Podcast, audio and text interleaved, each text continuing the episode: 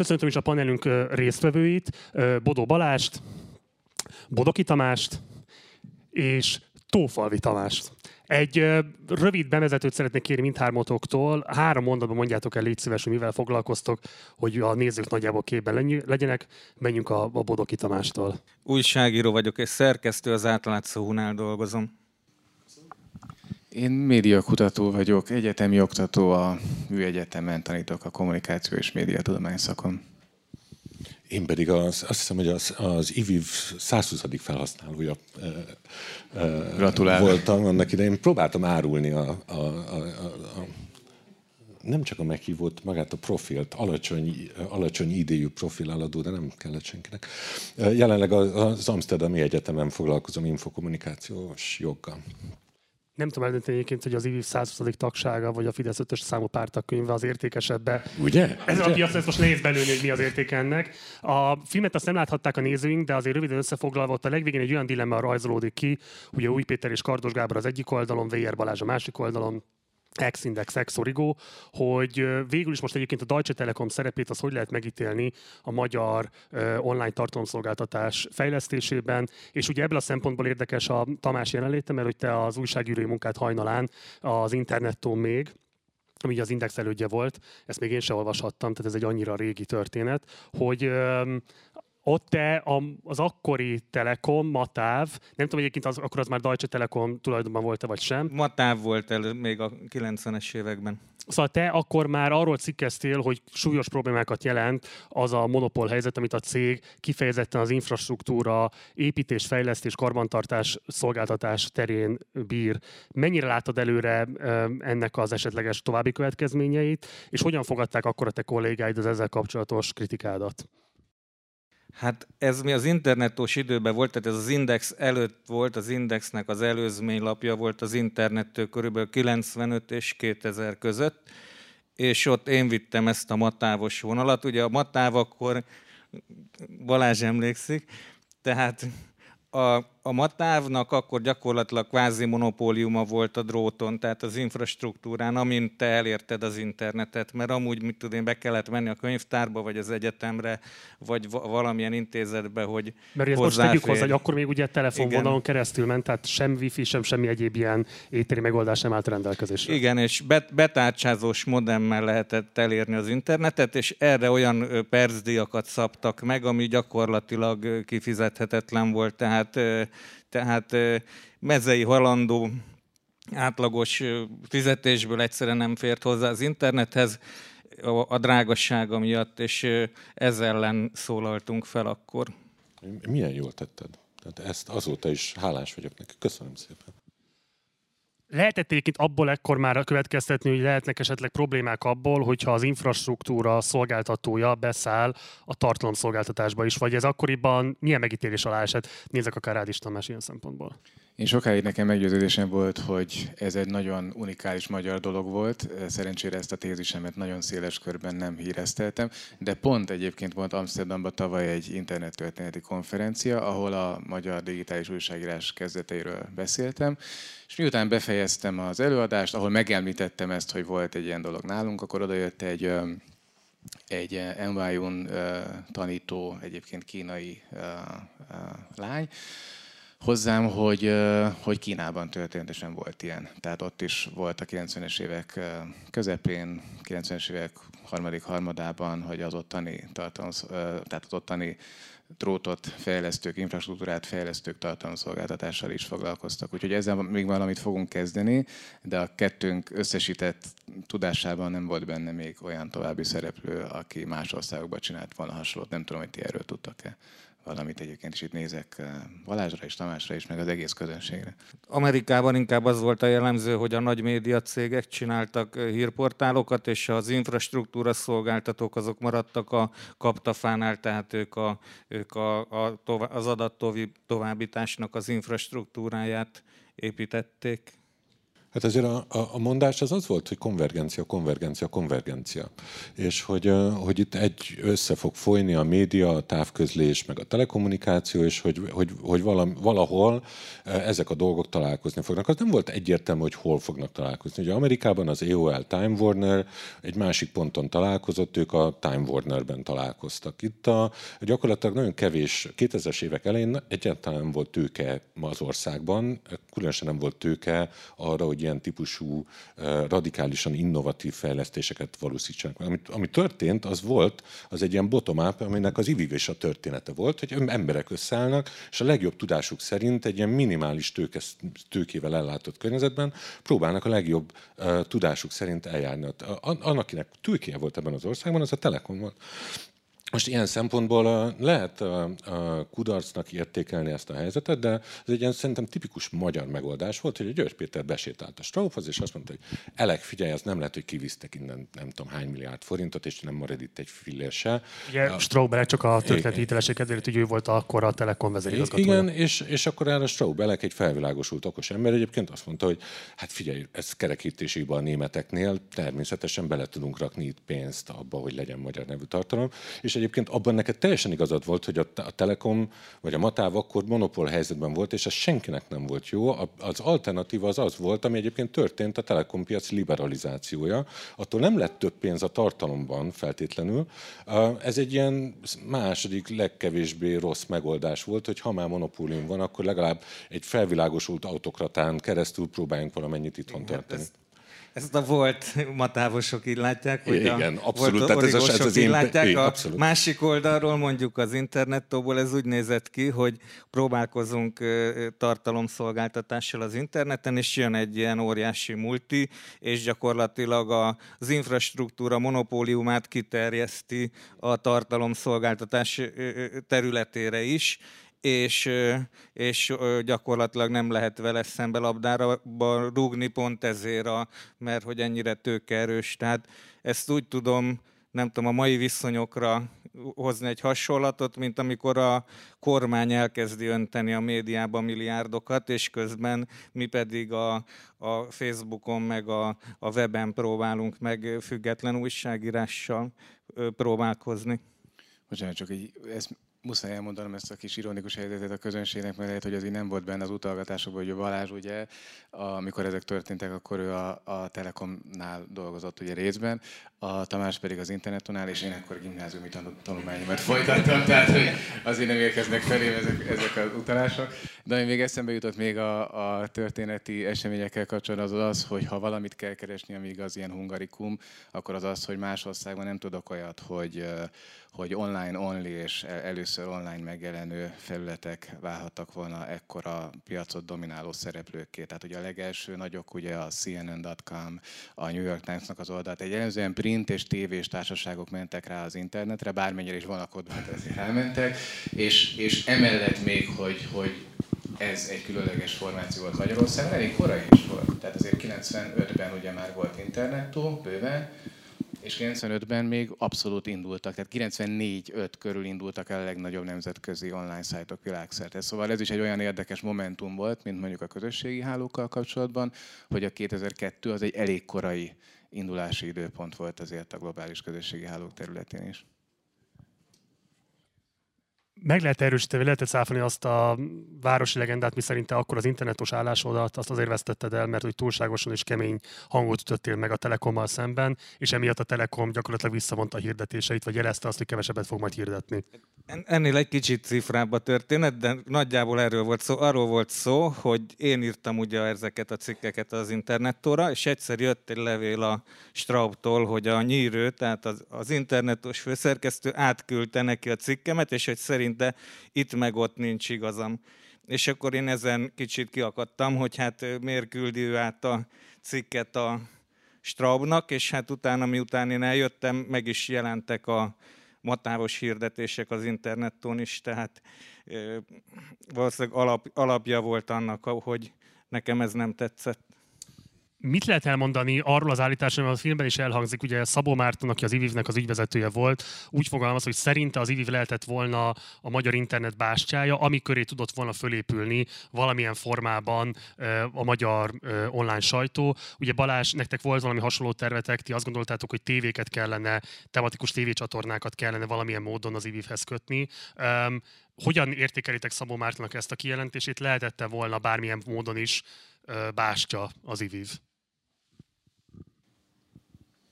Hát utólag visszanézve mindenki tökéletesen okos.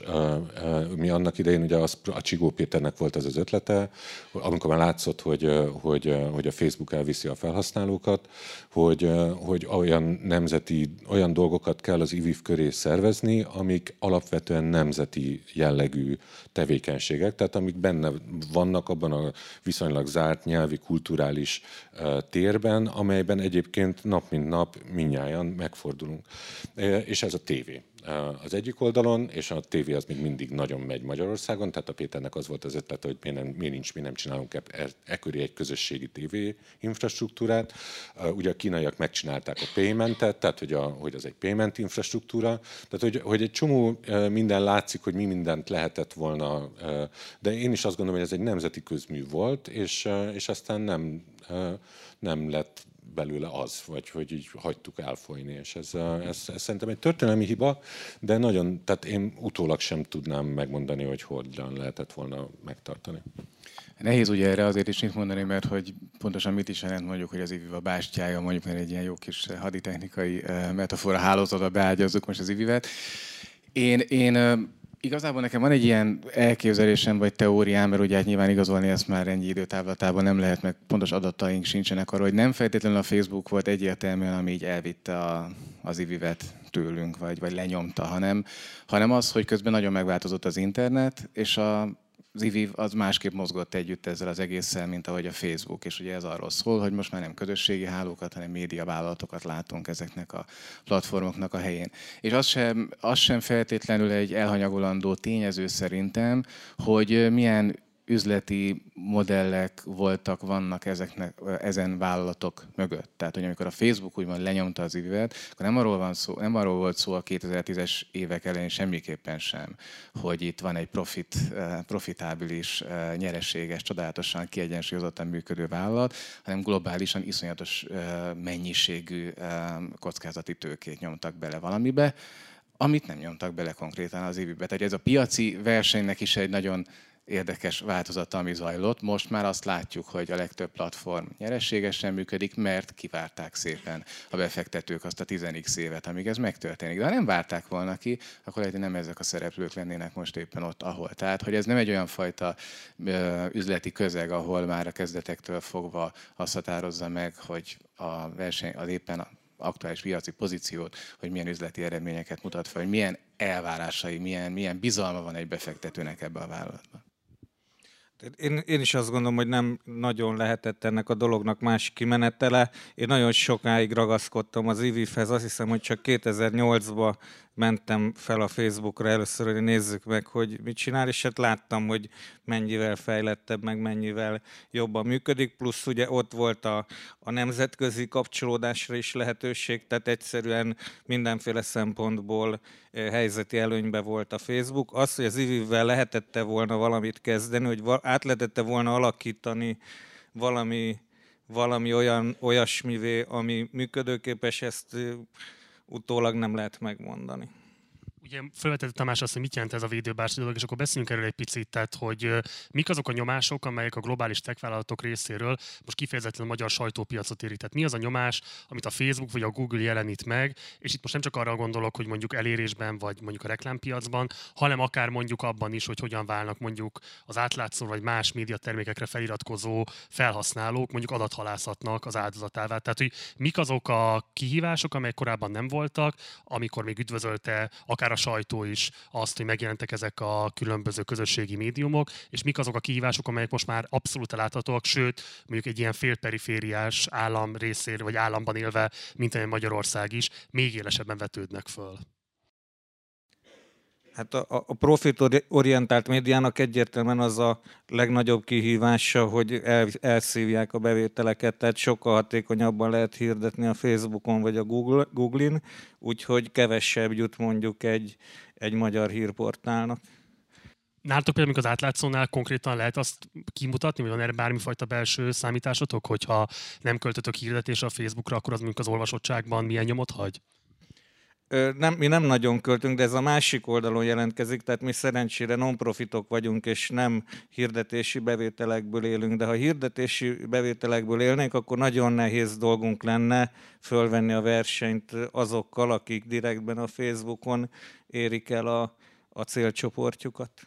Akkor bocsánat, lehet azt is mondani, hogy ti azt a döntést hoztátok, hogy a Facebookon nem, tehát nem ott próbáljátok első, elsődlegesen az olvasói kört összeszedni. De az olvasóinkat onnan, tehát sok olvasót szedünk a Facebookról, van egy százezeres Facebook oldalunk, és jelentős forgalmunk van a Facebookról, tehát ez nekünk speciál előny, de a más, mondom, a másik oldalon, be, ha bevételt akarnánk, hirdetési bevételt akarnánk termelni, akkor nem tudnánk labdába rugni ezek mellett a nagy szereplők mellett. Egy utolsó pontosító kérdés, hogy ebből a százezer feliratkozóból nagyságrendet hányat értek el napi szinten a cikkeitekkel, anélkül, hogy hirdetnétek? Hát ön 5-10 ezer embert posztonként, és 3-4-5 poszt van naponta, tehát... Tehát a tizedét nagyjából. Igen.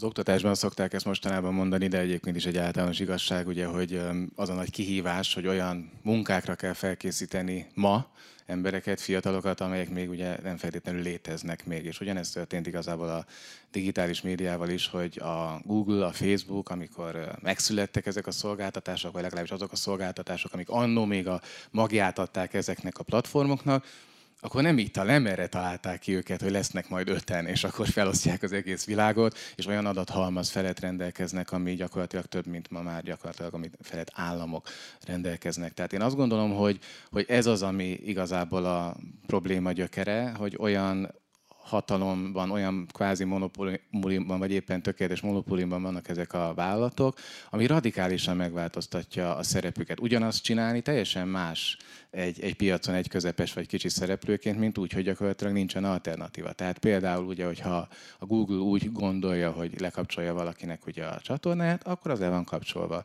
Ha a Facebook úgy gondolja, hogy na, mi lenne, ha holnap tekernénk egyet az algoritmuson, akkor a másik héten 50 ezer helyett 3 ezer embert érnek el, és nem lehet ugye reklamálni, azért nem lehet reklamálni, mert van ugye az a deal, hogy akkor ti ingyenesen használjátok ezt a szolgáltatást, mi pedig azt csinálunk, amit akarunk, és emellett ugye még nem tudsz betekinteni is abba, hogy hogyan működik ez a dolog. Érdekes egyébként ezt összevetni, mert hogy, hogy infrastruktúrális rétegekről beszélünk, és a Telekom az ugyanolyan infrastruktúra monopólium volt, mint most a Facebook egy infrastruktúrális monopólium. A kettő között ugye az a különbség, hogy a Budoki oda tudott menni a, anyázni a, a Telekom székház elé, és a, volt egy személyes kapcsolata a Straubban. Tehát, hogy, hogy azért az, ott volt egy párbeszéd, még hogyha kiélezett volt, és, és, de hogy egy, egy olyan párbeszéd tudott történni, aminek aztán hatása volt a, a Telekom politikájára is.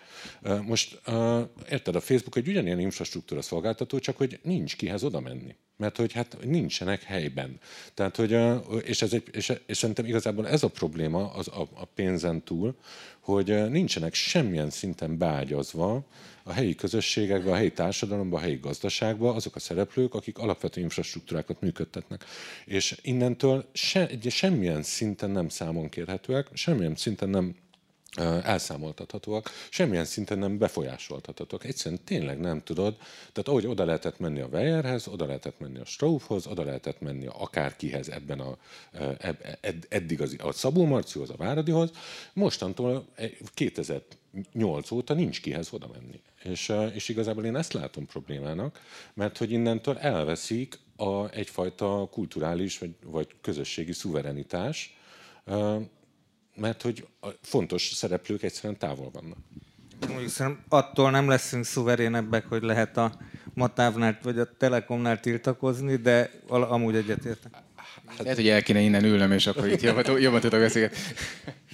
De biztos, hogy én akarom hozzátenni, hogy a Balázs hivatását tekintve is az, aki a, a jogi rendszerek társadalmi beágyazottsággal foglalkozik. Tehát a jog is egy ugyanilyen probléma, hogy, hogy a jog az részben ugye egy társadalmi konstrukció olyan értelemben, hogy azok is alakítják, akinek hatalmuk van, és ezek a cégek mindent megtesznek a lobbyerejükkel annak érdekében, hogy a jogi környezet lehetőleg olyan legyen, hogy a legkevésbé lehessen rájuk vonatkoztatni, és hogy ez is egy probléma most, hogy oké, okay, hogy vannak ilyen dolgok, hogy GDPR, oké, okay, hogy mindenféle kezdeményezések Franciaországban, Németországban, Spanyolországban, stb. hogy hogyan lehetne valahogy ezeket az erőviszonyokat megkapargatni. Alapvetően lényeges dolog, máig nem történt azzal kapcsolatban, mert bénultan áll az egész rendszer az előtt, hogy mi történik.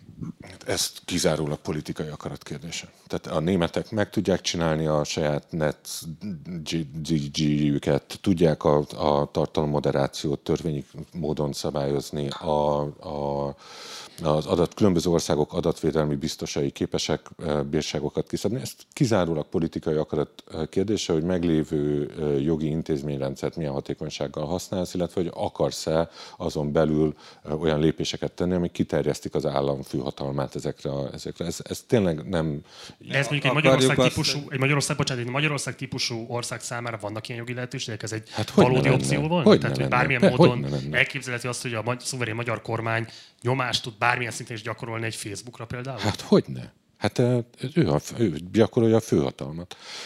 Engem nem nyugtatna meg, hogyha a magyar másik, kormány elkezdeni a Facebookot szabályozgatni Magyarországon. Van, teljesen igazad van, de ez nem ezt jelenti, hogy nem szabályozható. Ez egy nagyon fontos különbség.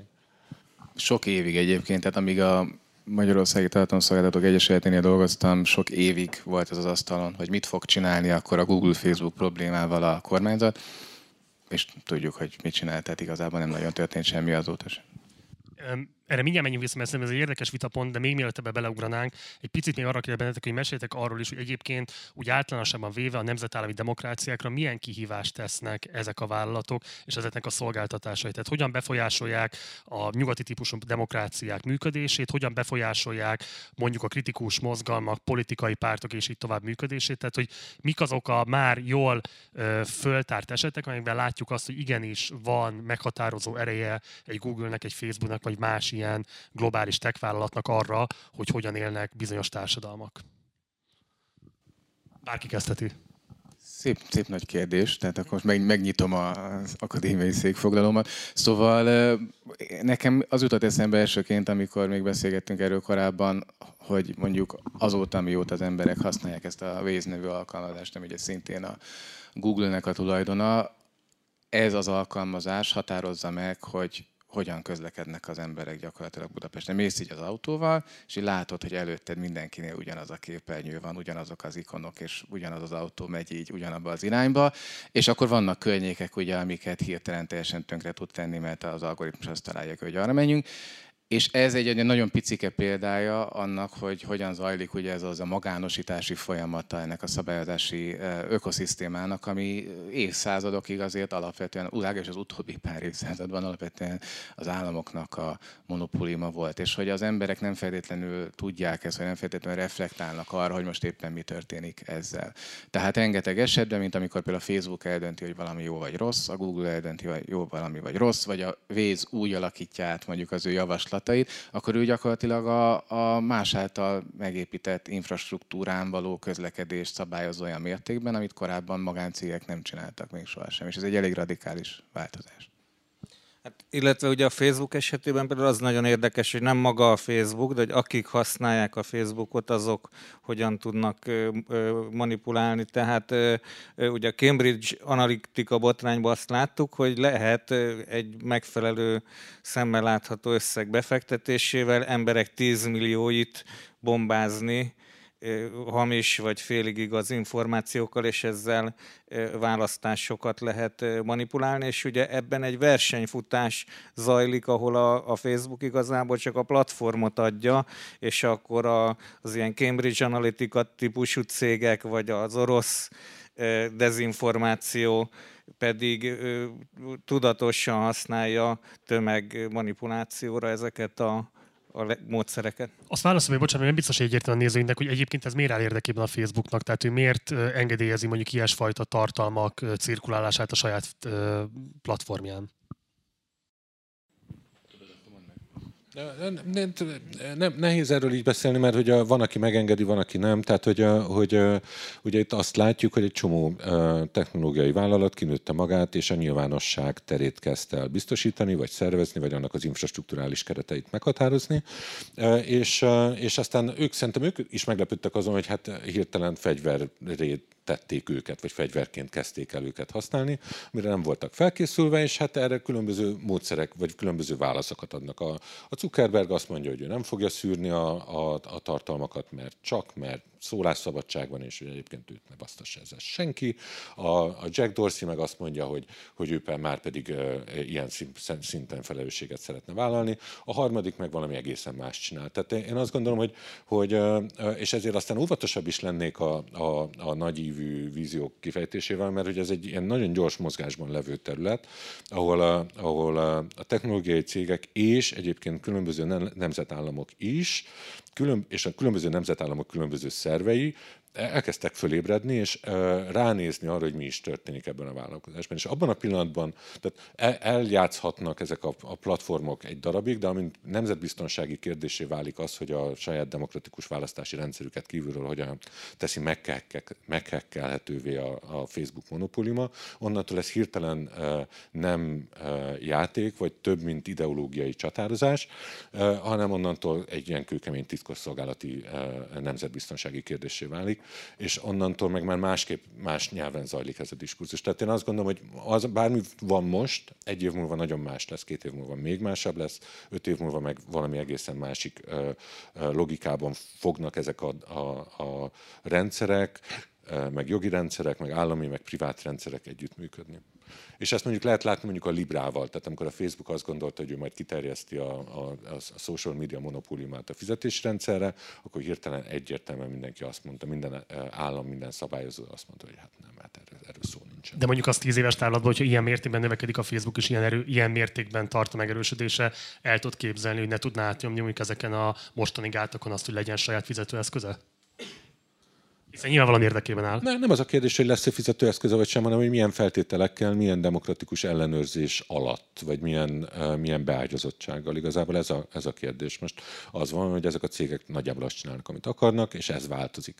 Uh, de amikor tényleg a, az amerikai Egyesült Államokban politikusok és vállalkozók kezdenek el arról beszélni, hogy érdemese visszavenni a Section 230-t, amelyik a, internet szolgáltatók uh, immunitását adja az, az általuk keresztül zajló tartalomért, de elkezdenek erről beszélni, az elképzelhetetlen volt, akár egy éve is, hogy, hogy szabályozásról beszélnek egy olyan országban, amelyik szeretne minden, minél kevesebb szabályozással létezni.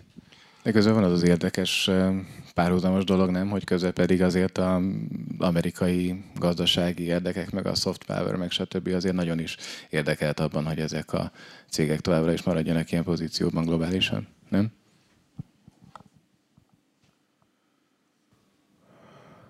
Hát, ja. De másfelől meg azért gondoljunk bele, hogyha elkezdenék a nemzeti kormányok és hatóságok ezt a dolgot szigorúbban ellenőrizni. Tehát nyilván most fáj az, hogy vannak problémák ezzel, de mondjuk, ha az lenne, mint Oroszországban, hogy akkor nincs Facebook, hanem épít a, az állam nekünk egy Facebookot, az szerintem sokkal kellemetlenebb lenne, vagy mondjuk, ami Kínában van, ez a techno utópia, hogy gyakorlatilag az állam mindent néz a neten, és akkor pontokat ad neked, és attól függ, hogy mennyire vagy engedelmes állampolgár, hogy, hogy hogy hány pontod van, és az szerint férsz hozzá, vagy nem férsz hozzá szolgáltatásokhoz. Ugye nyilván ez egy ilyen skála, vagy így képzelem egy skála, és mondjuk az egyik véglet az, amit te írtál, vagy te most leírtál, és akkor a másik véglet lehet az, amiben most élünk. Mi lenne az optimális, és az hogy érhető el? Engem meglepett, amit mondtál, hogy mondjuk egy magyar kormány, egy magyar parlament mondjuk tudna bármilyen érdemben hatni mondjuk a Facebook működésére, hiszen ha hoznak is bármilyen jogszabályt, szerintem végrehajthatatlan, hiszen egyrészt nincs itt egy szerver, nincs itt egy cég, nincs semmi, amire kiterjesztetnék ilyen értelemben a saját törvényeiket. Ugye amikor volt az Uber kapcsán ez a botrány, ott is ugye konkrétan a taxist, aki fizikailag jelen volt a budapesti utcán, lehetett eltiltani a szolgáltatás biztosításától, vagy kellett kötelezni arra, hogy kiváltsa a taxis engedélyt, mint minden más ilyen személyfuvarozó, de magát az Ubert így sem lehetett betiltani, csak azt lehetett megakadályozni, hogy, hogy, hogy használja konkrét személyszállítót. Tehát, hogy hogy látod, hogyan tudna mégis a nemzeti kormány vagy a nemzeti parlament Magyarországon bármilyen módon is ilyesfajta regulákat vagy bármifajta szabályokat rá tenni a Facebook működésére? Hát azért ez nem, hogy mondjam, ez nem a, a Szabad Európa Rádió zavarásának kérdése, hogy van valahol München környékén egy nagy adó, és akkor majd sisterektetjük innen ezerről, Sopron mellől. Tehát azért a, a magyar államnak vannak eszközök a kezében. Hát az Európai Uniónak egy teljes jogú tagállama. Tehát nem arról van szó, hogy eszköztelen lenne. Az más kérdés, hogy politikai alkupozíciója van-e az egy, az egy tök másik kérdés. De hogy a jogi eszközei megvannak, az teljesen nyilván. De a nemzetközi szintén azt mondod, Magyarország területén az esélytelen. De nem Magyarország területén. Hát a németek azt mondták, hogy ha nem távolítod el azt a tartalmat, amiről mi azt gondoljuk, hogy nem tudom, gyűlöletbeszéd, akkor mint óránként tízezer eurót kell fizetni. Hát ez, ezt lehet mondani. És ott van kim behajtani. Hát a magyar államnak van joghatósága a Facebook Írországgal szemben. Ez nem, hogy mondjam, ez nem... A szankciós politikáról mit lehet elmondani, bármilyen szempontból jelentett ez komoly érvágást, akár mondjuk a Facebook számára? Hát az egy másik kérdés. Tehát, hogy itt a bevétel az tényleg kerekítési hiba-e, vagy, vagy, vagy látható, azt nem tudom. De hát de ez tök mindegy ilyen szempontból. Én még véletlenül sem akarom azt implikálni, hogy értek ehhez a részéhez. Ami, amihez talán egy gondolatot hozzáfűznék az az, hogy nyilván nem véletlen, hogy ezek a cégek, amik most uralják a globális um, digitális világot, mind Amerikából jönnek.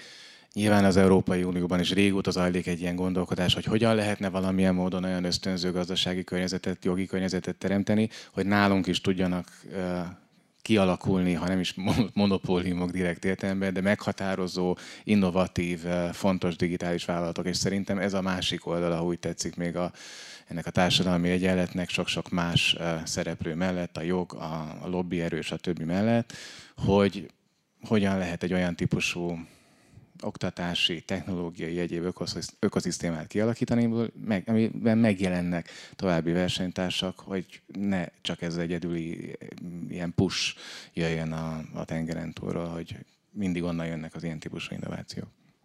Picit menjünk vissza a 2000-es évek elejére, 90-es évek végére. Ugye ebben ez az időszak, amikor a VIV megszületik, aztán majd berobban. Ugye részben a ti kettőtök írásaiban is vizsgáljátok azt a kérdést, hogy hogyan lehet a mából visszatekinteni ennek az időszaknak arra, most leegyszerűsítve így fogalmazok, hurrá optimista alaphangulatára, ami azt feltételezte, hogy a technológiai váltás az önmagában egyébként egy demokratizáló erőként fog majd hatni, vagy egy erőteljesen dinamizálja majd a demokratizálódást. Ugye te magad is erről elég önkritikusan írsz a legutóbbi írásban, amit megosztottál velem. Hogyan lehet leírni ezt a folyamatot? Tehát mi volt az, ami akkoriban hajtotta azt a szénát, aminek ti voltatok a tagjai, és mi volt a ráébredés arra, hogy nem biztos, hogy ez a vonat pont arra fut, mint amit ti feltételeztetek róla?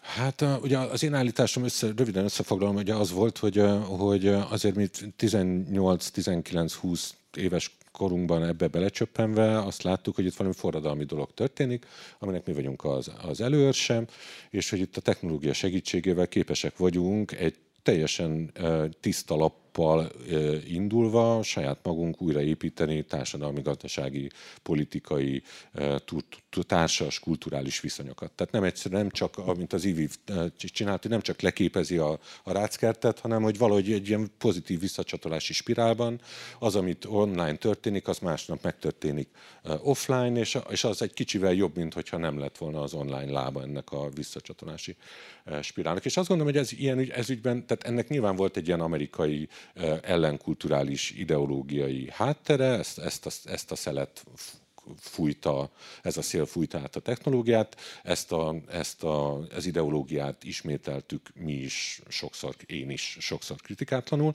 de azért ez az, ez az, ez az ideológia nem volt feltétlenül teljesen egy félreértés. Azt nehéz volt előre látni, hogy, hogy milyen hamar és milyen radikálisan zárul be ez a tér, és milyen elképesztő erővel jönnek létre ezek a monopóliumok, amik már valami, hát értem, tehát hogy a, Google Make No Evil, vagy Do Not Evil mottoja, az pár éve került ki a, a policy anyagokból, de kikerült. Tehát, hogy, hogy, hogy, hogy milyen hamar zárul be ez a tér, és hogy milyen hamar tarolja le ezt az egészet, nem a Telekom, hanem a, a, hanem a szilíciumvölgyi monopólium. Ezt nem, ezt nem láttuk. De hogy, hogy egyébként azt gondolom, hogy még mindig nagyon sok szabadságfok van. Tehát az, hogy, hogy ez a dolog ez a YouTube-on keresztül megy, és nem a, a magyar televíziónk, az egyrészt egy tragédia, másrészt meg hát egy szabadságfok. Tehát ilyen szempontból azért valamennyi megmaradt mindjárt tovább megyünk a Tamáshoz, csak ugye, ugye te konkrétan arról írsz, hogy azok a szabad felhasználású tudások, licenszek és így tovább, amelyek akkoriban öm, egyfajta partizán stratégiaként megoldást adhatok arra, mit lehet kezdeni a szerzői jog monopóliumával, a szerzői jogászoknak a különféle mahinációival, hogy ez a fajta forradalom igazából valójában pont azokat a tőke logikákat szolgálta ki, amelyek ellen lényegében létrejött, hiszen végül az történt, hogy az értékét ezeknek a tudásoknak, licenszeknek azok tudták hasznosítani, akiknél megfelelő technológia és tőke koncentráció volt. Ez mennyiben helyes interpretáció, és ha így volt, akkor mi történt? Tehát, hogy annyi történt, hogy a tőkés gazdaság utolérte ezt a folyamatot, és rá tudta tenni a mancsát, vagy valami teljesen más okból kifolyólag futott végül olyan irányba, amit most az előbb leírtál? Hát amikor a 2005-2006-ban behoztuk Magyarországra a Creative Commons-ot, a Mokkal, meg a Vájval, meg még néhány itt, akik itt vannak, akkor ugye az, az őszintén hiszem most is azt, hogy, hogy sokkal jobb, hogyha a közösség által használható módon vannak erőforrások elérhetővé téve, mint hogyha privatizálva vannak, és valakinek az engedélyét kell kérni. Amit, a, amire nem számítottunk, az arra megint csak nehéz volt előre látni, hogy például ott van 30 millió fénykép a Flickr-en, mind Creative Commons licenszel köz. Ezt a Microsoft, meg a Clearview, meg egy külön, egy csapat másik cég a Creative Commons licensznek köszönhetően össze tudja gépi eszközökkel gyűjteni, belerakja egy arcfelismerő algoritmusba, amit aztán elad a kínai néphadseregnek, hogy az újgurokat nyomják el vele. Na hát ezt azért nehéz volt előre látni, hogy ez a, ez a közkincs, amit szerzőjogi eszközökkel mindenki szabaddá tett, ezt majd később, 10 évvel, 15 évvel később ilyen sédi vállalkozások arra használják, hogy tényleg arcfelismerő mesterséges intelligencia alkalmazásokat fejlesztenek és értékesítsenek a kínai néphadseregnek. Hát ezt nem láttuk előre. Ezt nem. Igazából az a jó ebben a dologban, hogy az emberek mindig valamilyen reményt fűznek egy technológiához, hogy az majd, hogy az majd segít, hogy ez, hogy ez mindig újra termeli önmagát, csak éppen más szereplőkkel. Tehát, hogyha most körülnézel, akkor az elektromos autó, önvezető autó, a felhő, az immaterialitásba vetett ilyen rendületlen hit, hogy akkor ezek ilyen anyagtalan dolgok, amik történnek velünk itt az interneten. Ezek mind-mind-mind tulajdonképpen hitek, amik ugyanúgy, hogyha nem veszünk róla tudomást, mint a joghoz hasonlóan, és ez is egy társadalmi termék, hogy végül milyen paragrafusok szabályozzák az életünket. A technológia is egy társadalmi termék. Tehát, hogyha csak olyan abszurditásokat nézzünk meg például, hogyha mondjuk veszel egy zöld rendszámos hatalmas nagy SUV traktort 30 millió forintért, iszonyatos kedvezményeket fogsz kapni az államtól, de ha veszel egy kis autót, ami sokkal kevesebbet fogyaszt, hatékonyan, stb., de pont nem esik bele abba, akkor, akkor nem fogsz kapni egy fillért sem. Tehát, hogy látszik, ott is olyan egy új technológia, aminek van egyfajta um, van egy, és van egyfajta policy, ami bizonyos szabályok mentén úgy dönt, hogy szeretné ezt a fajta technológiát valamilyen módon terjeszteni. Ez egyszer egy kommunikációs eszköz is, stb. Teljesen világosan látjuk, hogy milyen irányba nyom, milyen fejlesztéseket. Szóval nehéz erre, nehéz, nehéz erre mit mondani, egy, egy, egy felől, másfelől pedig könnyű mit mondani, ugye a technológia sosem fog megoldást adni egy, a, önmagában az emberi problémákra, az emberek fogják ezt adni, azáltal, hogy használják valamilyen módon ezeket a technológiákat.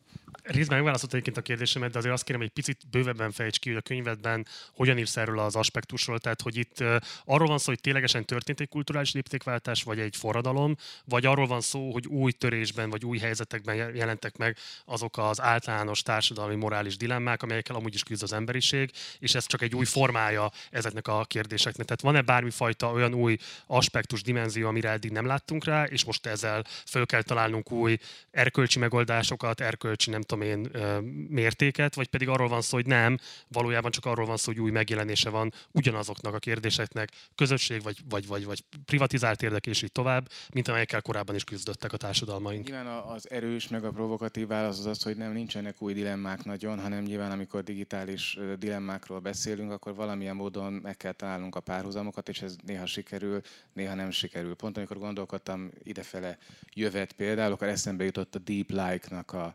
problémája. Gondolom mindenki tudja, hogy mi az a deep like, amikor odamész mondjuk egy kedves ismerősödnek mondjuk az Instagram profiára, és így magadba feledkezve legörgetsz pár évvel mondjuk a régi posztokba, és akkor így véletlenül az egyik görgetés helyett rányomsz egy szívecskét a képre, és akkor véged van, mert hogy kész. Tehát, hogy lebuktál egy pillanat alatt, hogy aha, Balázs, akkor végignézted az összes képet, Jézusom stalker, és még lájkoltál is, tehát hogy borzasztó kifejezted a szervezetet egy régi képeddel, képemmel kapcsolatban, és hogy miért van ez, hogy ez egy jeges rémülettel tölt el egy átlagos felhasználót? Hiszen azok a képek ott vannak megcsinálná bármelyikünk azt, hogy most mondjuk ide beülünk, és így kinyomtatva az összes képemet ever, ami így készült social media, ide kirakom a falra, hogy nézzétek, ugyanezt csináljuk, ezt nem gondoljuk creepynek, na de azt már gondoljuk creepynek, hogy valaki actually ott van mondjuk, és tényleg megnézi ezeket, amik egyébként ott vannak on display vagy az angol mondja.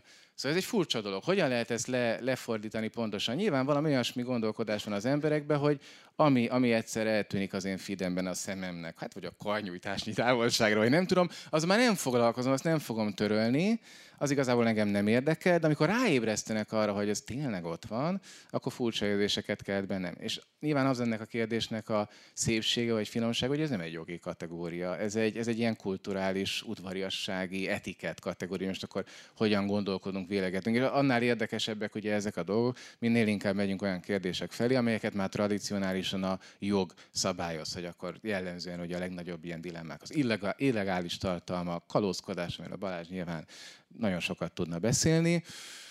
Tehát de azt gondolom, hogy ezek is ugye offline problémák, és csak az a kérdés, hogy hogyan lehet ezeket átkeretezni a digitális világnak a viszonyrendszerében. Igen, meg a korai internet az egy ilyen nagyon radikálisan információszabadságpárti szubkultúra volt. Egyébként részben pont ezért, mert még nem volt múltja. Tehát az egész 90-es évek az arról szólt, hogy minél több mindent digitalizáljuk be, rakjuk fel az internetre, kössük össze, tegyük elérhetővé, rakjunk oda mindent. És ezután jött 5-10-20 év múlva keletkezett ez a probléma, amit a Tamás most az imént vázolt, hogy már ott van az elmúlt húsz év, és közben eltelt húsz év, és nem biztos, hogy, hogy büszkék vagyunk arra, amit tíz éve eh, kipakoltunk. Miért bizonyultak egyébként gyengének ezek a közösségi erők abban, hogy meg tudják védeni ezeknek a tartalmaknak a, a szabadságát? Tehát, hogy miért eh, bizonyultak erőtlennek azokkal a nagyobb érdekekkel szemben, amelyek végül is ilyen értelemben kifordították az eredeti eh, szándékát a létrehozóknak?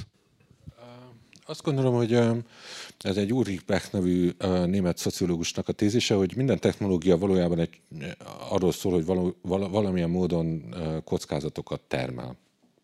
Az atomerőmű is egy, egyfajta kockázatot termel, hogy tönkre megy, fölrobban, minnyáján meghalunk, radioaktív felhő, a, az autó is egy technológia, amely különböző kockázatokat termel, és a, a digitális világ is kockáz, bizonyos kockázatokkal jár. Most a, az a kérdés, hogy milyen szinten vagyunk képesek t, t, tetszőleges T időpontban ezeket a kockázatokat jól előre látni, és milyen uh, módjai vannak ezeknek az előrelátott kockázatoknak a kezelésének, elhárításának, másra hárításának, minimalizálásának. És mennyi az, amelyik unknown unknown. Tehát, hogy egyszerűen senkinek semmilyen fogalma nincs arról, hogy uh, hogy, és, és ez ügyben van nekem egy, egy nagyon kedves történetem, hogy 1943-ban a, a, a, a az Enrico Fermi, meg egy másik csapat fizikus a Chicago belvárosában egy sportpályán uh, összehordott 450 tonna grafitot, meg 50 tonna urániumot, és ezt őket így egymásra pakolták, ilyen, ilyen, ilyen rudakban, és, és nem sokára beindult a földkerekség első láncreakciója. Az, hogy nem lett Chicagóból bomba törtsér abban a pillanatban, az részben a szerencsének volt köszönhető, részben pedig annak, hogy állt az ennek az egész halomnak a tetején egy csávó, egy vödör, bórakszal, aminek az volt a dolga, hogyha esetleg elszabadulnának az indulatok, akkor ezt a vödröt rábodítsa. De hogy egyébként az, azért fizikusok voltak, és hogy, hogy pontosan tudták azt egyébként, hogy, hogy, tehát, hogy egy fizikai szab, törvények által előrejelezhető térben voltak, tehát pontosan tudták azt, hogy a hő hogyan terjed, a neutronfluxus hogyan megy, a nem tudom micsoda. Képesek voltak e köré tervezni egy geometriát, és egyébként voltak műszereik, amikkel pontosan tudták mérni azt, hogy a, a, a dolognak a magja az hány fokos, és le tudták állítani, amikor túlságosan meleg lett. Most ehhez képest tényleg az van, hogy ugyanilyen potenciálisan pusztító hatásokkal bíró technológiákat építünk minden nap a társadalmainknak a kellős közepén, se azt a törvényeket nem tudjuk, amik e, ezeket a rendszereketnek a működését szabályozzák, se e, műszereink nincsenek arra, hogy lássuk, hogy mi zajlik a társadalomban, se tervező nem tudunk igazából e, containmentet, vagy, vagy az, az infrastruktúrát, vagy a geometriát, hogy hogyan ne szakadjon a fejünkbe, és még hogyha lenne mindez, akkor is körülbelül úgy állnánk, mint ahogy Enrico Fermi nem értett semmit se Hiroshima-ból, se Fukushima-ból, se e, e, Csernobilból, se a, a, a, a, a hidegháborúból. Tehát, hogy, hogy ne, egyszerűen nem előrejelezhető a technológia által gerjesztett kockázat. És aztán innentől vakon tapogatózunk egy ilyen sötét szobában, hogy akkor most, most mi van. Én Tófalif Tamásról kérdezném azt, hogy mit lehet elmondani azokról a közösségekről, amelyek az ilyen Creative Commons-ok mentén szerveződtek, szerveződnek. Tehát mit jelent az kulturális léptékváltás tekintetében, hogy talán először az emberiség történetében földrajzilag egymástól rendkívül nagy távolságokra élő emberek közös alkotásokat tudnak létrehozni, amiben van egyfajta, talán nem de Honestál így fogalmazom, ideológiai alapelv is, miszerint, hogy ez egy ilyen szabad felhasználású, nem bevételszerzési szándékból készített vállalkozás vagy termék. Tehát mit jelent ennek a, mit, mit, mit mond erről a kortárs tudomány, tehát hogy mit tanulhatunk ezeknek a közösségeknek a működéséből, amit esetleg adaptálhatunk más részeire is a társadalmunknak. Szabad annyira partizánkodni, még a Balázs gondolatához hozzáfűzek egyet? Akkor így gyorsan hozzáfűzöm ezt, hogy, hogy amellett ugye, hogy Balázs említette ezt az előre jelezhetetlenséget, amellett pedig még van egy nagyon izgalmas ellentétpárja, hogy egyébként meg mennyire rögzített pályákon mozgunk. Tehát, hogy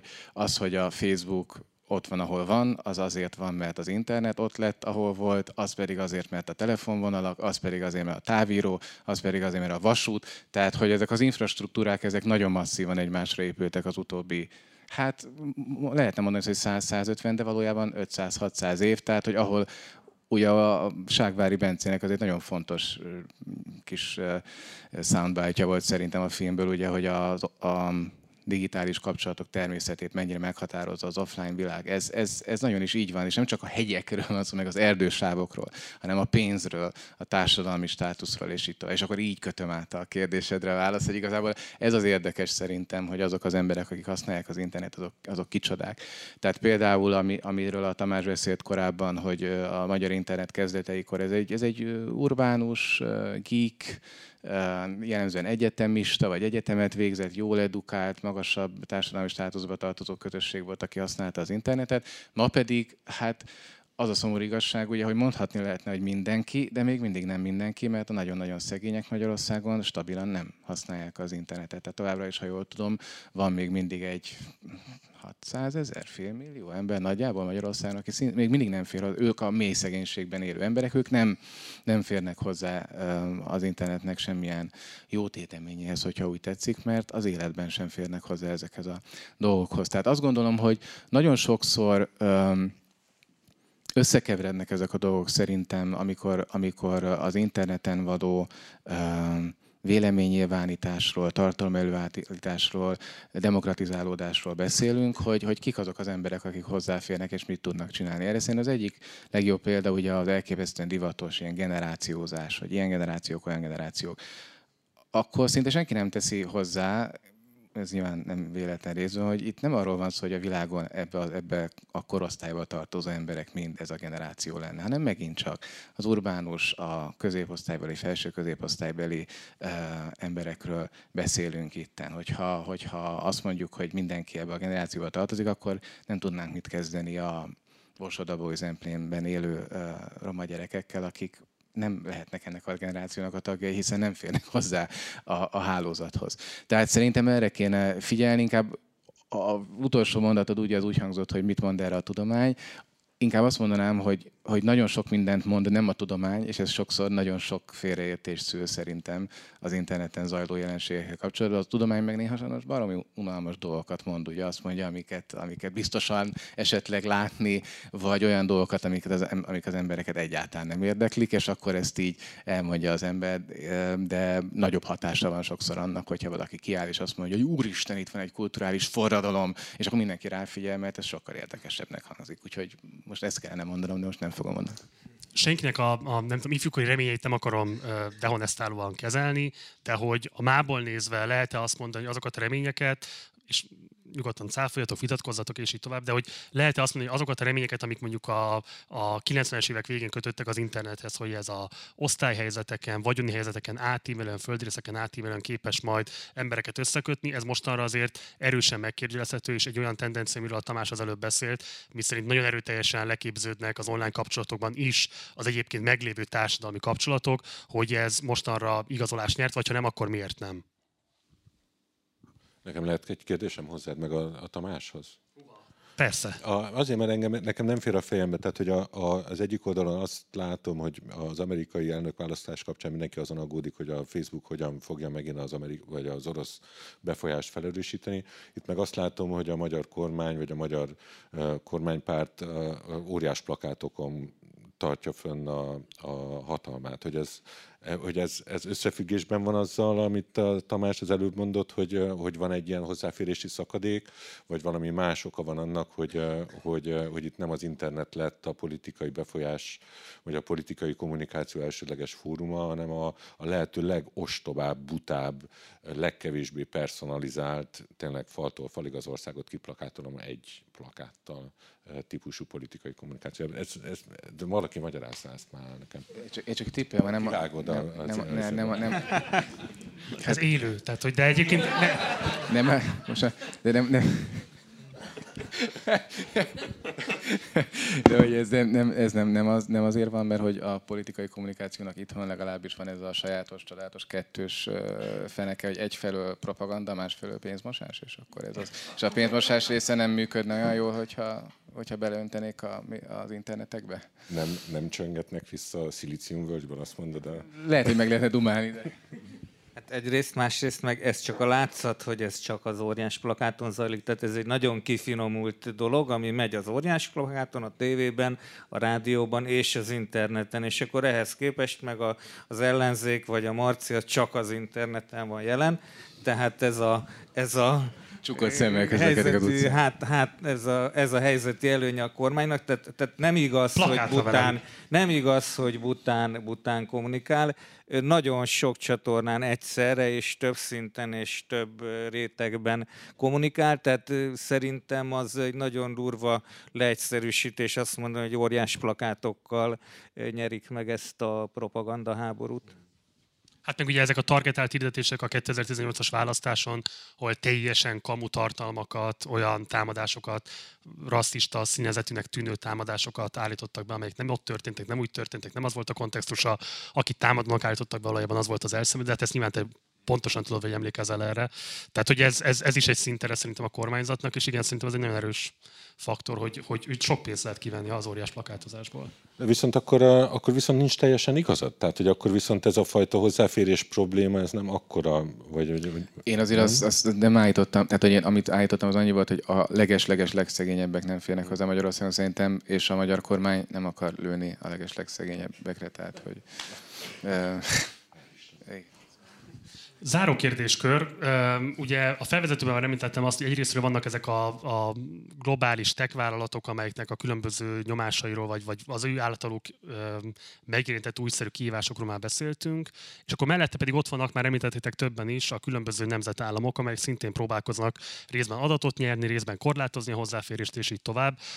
Ugye a filmben ott a legvégén az volt az alapvető dilemma, hogy melyik a, az, amivel inkább meg lehet küzdeni egy ilyen nemzetállami perspektívából a kormányzati nyomással, vagy adott esetben a, a globális techvállalatok eh, ki megjelenítette nyomással, és ugye a két megszólalónk ellentétes véleményen volt.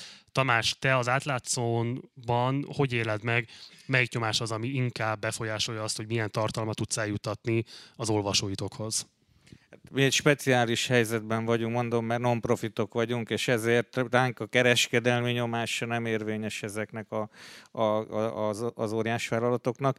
Nyilván a, a politikai nyomás az nagyon erős annyiban, hogy bizonyos csatornákról nem jutnak el a híreink, tehát be vagyunk csukva mi is az internetre, és csak a, az interneten keresztül érjük el a, az olvasóinkat, és ebben egyébként támaszkodunk ezekre a kárhoztatott óriás vállalatokra, úgyhogy nekem per pillanat azt gondolom, hogy a Facebook hasznos, a kormány meg nem hasznos, de hát ugye ez, ez bármikor változhat. Szállítja a kontentet, nem? Amiről írni azért azt hát, igen. Én annyival egészíteném ki, hogy szerintem a politikai nyomás is gazdasági nyomás, hiszen ez volt a nagy találmánya azért ennek a rendszernek, hogy hogyan lehet gazdasági eszközökbe átkonvertálni a politikai nyomást. Tehát, hogy az, hogy milyen törvények vannak, az csak egy töredéke ennek a dolognak. Itt nem arról van szó, hogy rendőrök elvisznek bárkit, hogyha olyat ír, de sokkal egyszerűbb inkább kihúzni a piacot valakinek a lába alól. Úgyhogy szerintem mind a kettő piaci nyomás. Hát én egy olyan országban élek, ahol, ahol van egy nagyon-nagyon-nagyon jól működő közszolgálat, és van egy nagyon-nagyon jól működő kereskedelmi médiarendszer, aminek nagyon komoly nyomtatott sajtója is van. Ennek két hozadéka van. Az egyik az, amit mi mérünk egyébként kutatásokkal, hogy gyakorlatilag a, a közszolgálati, egy jól működő közszolgálat, vagy egy jól működő szeriőz újságírás elképesztő társadalmi horgony elképesztően fontos szerepe van abban, hogy az internetes eh, mikrotargetálást, a filter eh, szűrőbuborékokat, véleménybuborékokat képes ellensúlyozni, és képes egy társadalmat együtt tartani. Eh, ennek van egy másik része, ott a gyerek üldögél éppen nem figyel, hogy az iskolában a, a, az iskolai képzés, tehát 10 től fölfelé az iskolai képzésnek része az értő olvasás, és része az egyébként ennek a korosztálynak a közszolgálati tévé által, vagy a közszolgálati média által legyártott hír folyamának a fogyasztása, értő fogyasztása. Amelyik szocializál, amelyik kritikus gondolkodásra tanít, amelyik tájékoztat. Tehát amikor arról van szó, hogy a, hogy a, a nemzeti média szolgáltatóban nagyon sok pénz elmegy haveroknak, az nem csak azért dráma, mert e, ellopják azt a pénzt, hanem azért, mert hogy az a dolog ebből a társadalomból, mint ahogy minden társadalomból, ahol nem működik, elképesztő módon hiányzik. És nem tudjátok, tehát nem lehet semmilyen módon azt ezekkel a módszerekkel, ezzel a módszerrel, a YouTube-val, az átlátszó.hu-val, a, a nem tudom mivel e, pótolni. Nincs helyettesítője, nem, egyszerűen nem helyettesíthető. És, és hát tehát ez, ez innentől oda megy vissza, hogy va, van egy társadalom, amelyiknek vannak-e alapvető infrastruktúrái és képességei arra, hogy az saját információs környezetére valamilyen módon hatást gyakoroljon. Nem csak szabályozással, tehát nem csak azzal, hogy bepereli a YouTube-ot, hanem azzal is, hogy egyébként alternatívát nyújt, tájékoztat, nevel, láti, láti, láti, Úgyhogy ezt, ezt igazából leegyszerűsíteni arra, hogy Facebook vagy hogy internet, egyszerűen lehetetlenség. Azt hiszem, hogy te is erre próbáltál utalni több módon, meg sokszor csak ismételni tudom, hogy ez nincs, ez nem egy légüres térben létezik, ez ebben a társadalomban létezik valahogy, amiben működik. És hogyha ebben a társadalomban egyébként ilyen hatalmas fekete lyukak vannak, akkor ez ilyen nagyon torz módon fog tudni csak működni, és, és lehet, hogy inkább csak ront a, a helyzetem, mint, mint adott esetben segít. Úgyhogy a, a, a Hát nem tudom. Tehát, hogy a problémát azt én nem a Facebookban látom, hanem a, hanem a, még csak nem is az információs önrendelkezésben látom, hanem abban, hogy egyébként egy saját közösség a saját erőforrásaival saját magának mit képes még építeni. A gyereket meg kell védeni, mert abszolút figyel, csak olyan tartalom, ami őt érdekli. Um, van esetleg még egy záró gondolat bárkinek a fejében, amivel szeretné még esetleg itt a közönséget hergelni, nyugtatni? Jó, akkor nagyon szépen köszönöm a panelistáinknak, hogy itt voltak a mai este velünk. Köszönöm szépen Bodoki Tamásnak, köszönöm szépen Tófalvi Tamásnak, és köszönöm szépen Bodó Balázsnak, hogy eljöttek és itt voltak velünk. És köszönöm szépen a nézőinknek is, Köszönjük szépen a figyelmet mind a YouTube, mind a Facebook oldalunk követőinek. Elnézésüket kérjük még egyszer, hogy a filmet nem tudták megnézni, de most, ahogy vége lesz ennek a műsornak, azonnal elérhetővé válik az Iviv Story című kis doksink a YouTube csatornánkon, úgyhogy mostantól azt is szabadon meg lehet majd tekinteni. Legközelebb március 21-én lesz majd Partizán Filmklub itt a Baros utca 85-ben. Nagy szeretettel várunk mindenkit, akit érdekel majd. Egy nagyon izgalmas portugál rendezőnek a Magyarországon abszolút ismeretlen filmjei közül fogunk egyet bemutatni, ő Pedro Costa a rendező, a film pedig Vanda szobájában, a filmet magyar felirattal tesszük majd elérhetővé. Március 27-én pedig a Színházi Világnap alkalmából bemutatjuk az elmúlt tíz év egyik legtöbbet vitatott, tárgyalt színházi szabályozását, az úgynevezett TAO rendszert. Bemutatjuk, hogy kik voltak ennek a rendszernek az igazi nagy kedvezményezetjei, kik voltak azok, akik szégyentelenül szénnél lopták ezt a rendszert, és kik azok, akik most, hogy ezt kivezették, valójában az igazi károsultjai. Beszélgetni fogunk majd ennek a különböző aspektusairól. Egyelőre még szervezés alatt áll, hogy ki lesz majd a vendégünk, de érdemes követni minket a Facebookon, mert ott az éppen aktuális infókat azonnal közzé fogjuk majd tenni. Én Gulyás Márton voltam, köszönöm szépen a figyelmüket, jó éjszakát kívánok!